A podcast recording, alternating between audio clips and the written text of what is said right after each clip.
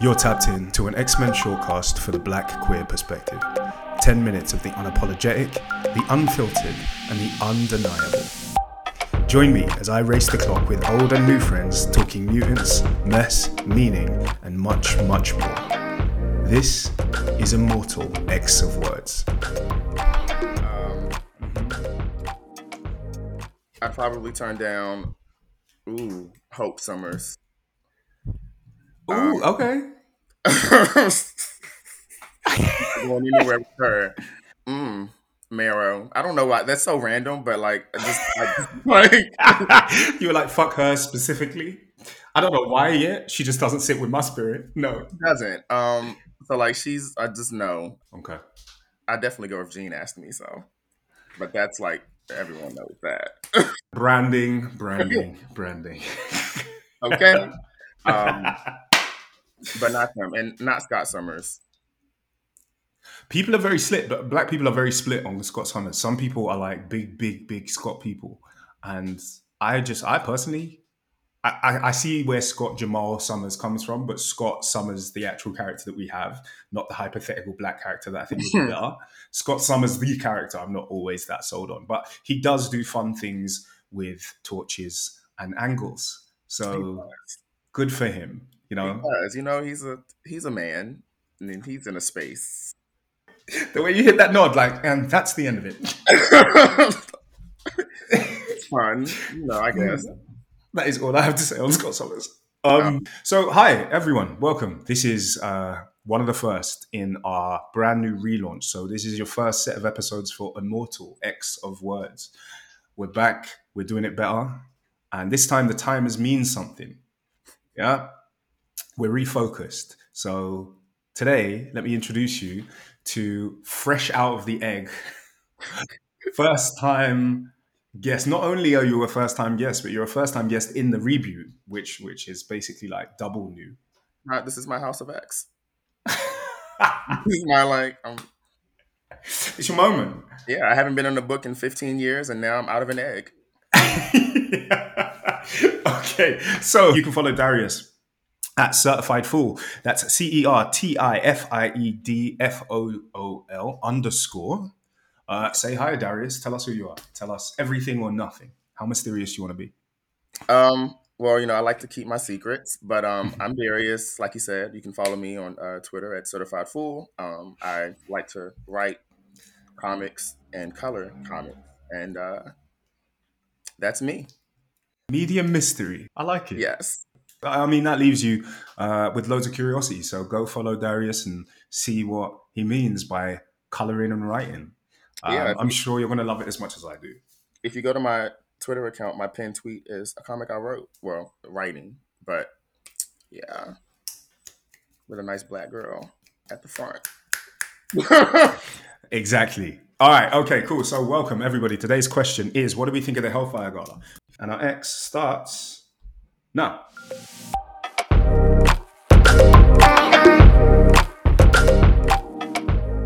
Okay. All right, there it is. Let's talk outfits. What are you thinking? What, what are you thinking? Um, actually, like I really like the designs this year. Um, all of them actually like worked for me. I think there were too many Avengers designs. Um, the first Hellfire Gala, like they had that whole article, the Entertainment Weekly article, um, with like Dauterman's designs for like Yep. Storm and Jean and all of them. Um, but then like this year, it was like twelve variant covers of Avengers and outfits, and it's like where are the X Men? We, Um, yeah, yeah, yeah. So I do miss that kind of rollout, but I think the outfits, like for the most part, I think all of them actually like really worked, and I actually liked for the first time. I liked, I like really liked Scott's. the blackface. Well, yes.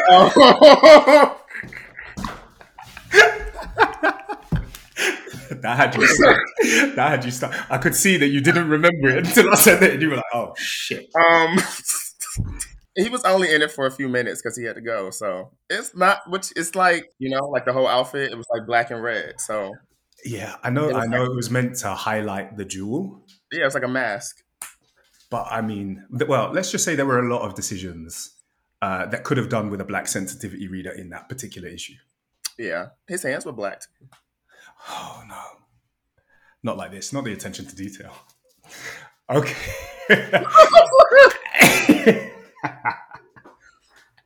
okay. Um, all right. So I, I, I, agree with you. I like it. I also don't like that there were so many non X Men there. Like I, I don't give a shit about what Kingpin is doing generally ever, and yeah. I don't want to see what Kingpin looks like. No, I did like um. So I actually, because I'm a really big Typhoid Mary fan. Why? You said why? Yeah. Because I love. Oh my god, I love her. What She's she, what is she? What does she do successfully? Quickly. Everything. What do you mean? I know. As, as, somebody has all, all, almost no background on Typhoid Mary, I know that she's got split personalities, and I know that she has yeah. some sort of power. I'm not sure what um, it is. She has telekinesis, telepathy, which because I love psychics. Um, but she has okay. telekinesis, telepathy, and. Pyrokinesis. Nice, nice spread. Yeah, she's a fun. She's a fun girl. Okay. And I liked actually like seeing her in my X books. So when like Kingpin was there, I was like, this is you know a necessary evil. The last time I saw her, she was in Daredevil. Um, yeah. But I hadn't really seen her in X books. But okay, I'll keep an eye out for her. Um, I like the outfits as well. I think my highlights were probably Psylocke and Jean. Jean's outfit came around on me when I first saw it. I was like, mm, but the boots with the gradient yes! and the little the green helmet, the sequined the sequined green melon rind helmet, like grew on that, me. That top with them shoulders. One thing about Jean Grey, she loves a shoulder. Everything she does has a shoulder. That one did it. And do you know what? It wasn't until I saw this. Um, I just saw even today. I saw a cover with Jean on it where she's controlling loads of like uh, the Krakoan plants, mm. and it was the first time that the um the headpiece looked like an enlarged cerebellum and i got like the camp joke of it i was like oh like big brain yeah. and so no it was good Those, that one sat with me um Psylocke's outfit also was Psylocke's actually was really good i liked it the yeah. mask is nice so now let's talk about the story. That was just the outfits. We know also that an X Men team got revealed and then got immediately killed. So tell us what you think like it was like oh my god like they're dead but i thought it was cinema. Um i at first i was like reading it and i was like oh i, I wish we got to see more of the hellfire gala like before this happened. And then it like dawned yeah. on me that like oh well like i'm sure they probably wish they got to see more of the hellfire gala before like it happened. Um so it's like it's just kind of dawned on me that like the way it happened but like reflective of like what's actually happening at the gala. Like one yeah. minute he's just having a good time the next minute nimrod is just like boom he's there um, yeah. I think the gala really kind of solidified Orchis like as a threat. Yes, exa- exactly. I think so. I agree. Funny enough, a lot of the Orchis stuff is like being developed in other books because I read Red Goblin, and Feilong was in there. Really? Yeah. So he was like talking about his plan. Um, it doesn't stop at the X Men. Like they're going to get the Avengers out of here. They're going to get anybody with superpowers. Like out of here. Like he wants everybody gone. And it's like I wouldn't have known about that if I wasn't reading Red Goblin. So it was a good transition for me from Cold War to Hot War. Yeah, like it's like oh. Yeah, exactly. Everything's just been building really subtly. And in my view, this was Orchis's first Hellfire Gala. Yeah. Because they they specifically chose an event where they knew mutants would be at their pinnacle or asking for the eyes of the world. So mm. it wasn't just uh, it wasn't just a practical functional defeat; it was a symbolic defeat. They needed to defeat you at your zenith, at your zenith. It's like someone shooting up your birthday. Yeah. As much as I think that the Hellfire Gala and Nimrod's attack and Orchis's attack was like a necessary story beat, like mm. it had to happen because like even now when we're talking about like Kingpin, for example I hate the fact that Kingpin is at the fucking gala. Why the fuck is he there? It diluted so much that I wasn't really looking forward to the Hellfire galas anymore, like I was in that first yeah. year. So when it when it crashed, I was like, mm, oh well. But I was like, why did why did you need to kill all the niggas to do that? Like, well, some of, some of them lived. Who? Synch. He's there. The only person who survived the attack of the most diverse X team to date was the straight white human. Juggernaut. Yeah. He was he was the only one to survive. Yeah. And like, so I'm deeply looking at what comes next. But for now, mm. I'm buying it. I'm holding. I'm trusting the story. Where where do you sit with it? Um. So it didn't bother me as much. Like I get it, but like it didn't really affect me in that way.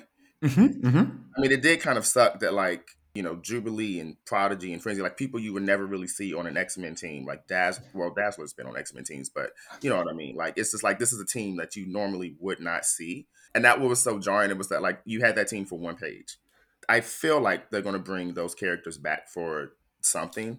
Yeah, definitely. Um, and one thing, because one thing I've noticed anyway is that all of the people who were in the X Men vote who don't win it mm-hmm. do get brought back for like something else. Like when yeah. um, Firestar won the vote, and everyone was like, "Oh, like it should have been Monet," and Duggan was like, "You know, he was like, it's fine. Like I have plans for the people who didn't get it." And you know, like now Monet was throughout you know his X Men book and is in the Avengers or Uncanny Avengers yes. um, team now. So I think that like those characters are going to come back and be a part of something. I don't know what, but um, yeah, I think they're going to be a part of something because you can't just you can't just kill them off and then like they just go back to obscurity. Um, so, so yeah, I'm glad I'm glad we're there because it feels like it feels like we're kind of in the same place and took different routes to get there. I want to see now. I want to see mutants be just as bloody to humans again. Yeah, like don't don't just save that level of gore for that team do you know what I mean? Now, and yeah. Kitty Pryde, Kitty Pryde came fast out the gate. when she grabbed the man's garment and she drew the garment into his windpipe, she was mad. she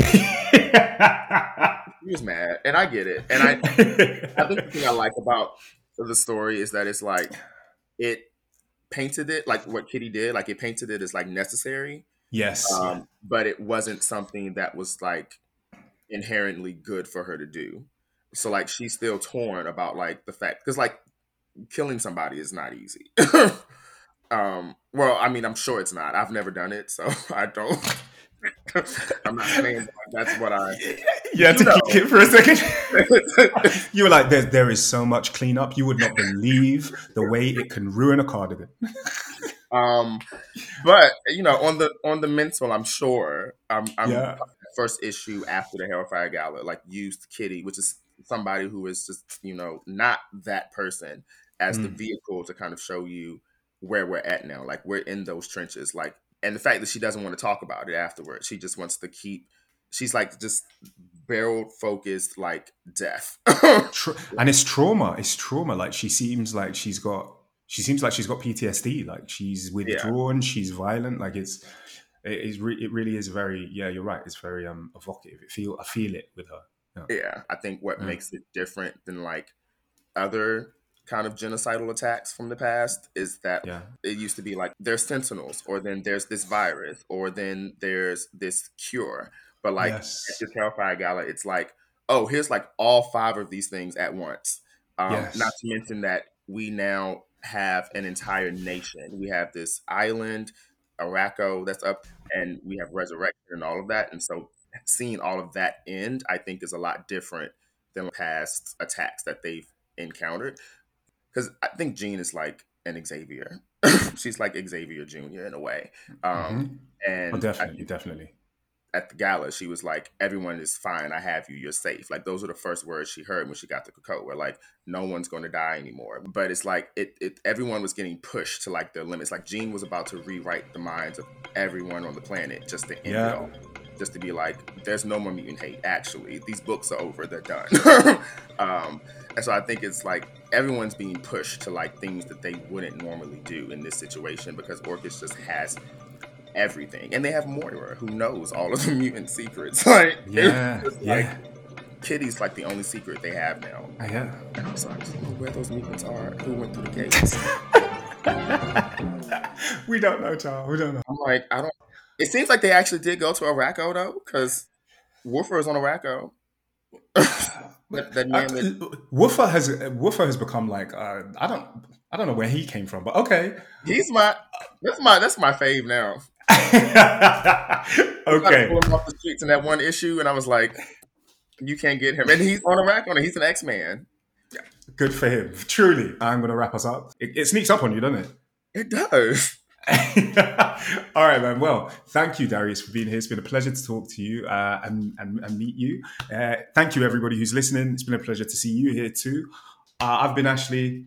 And I've been Darrius. And this is X of Words. Yes. you nailed that, considering I forgot to tell you. Impeccable.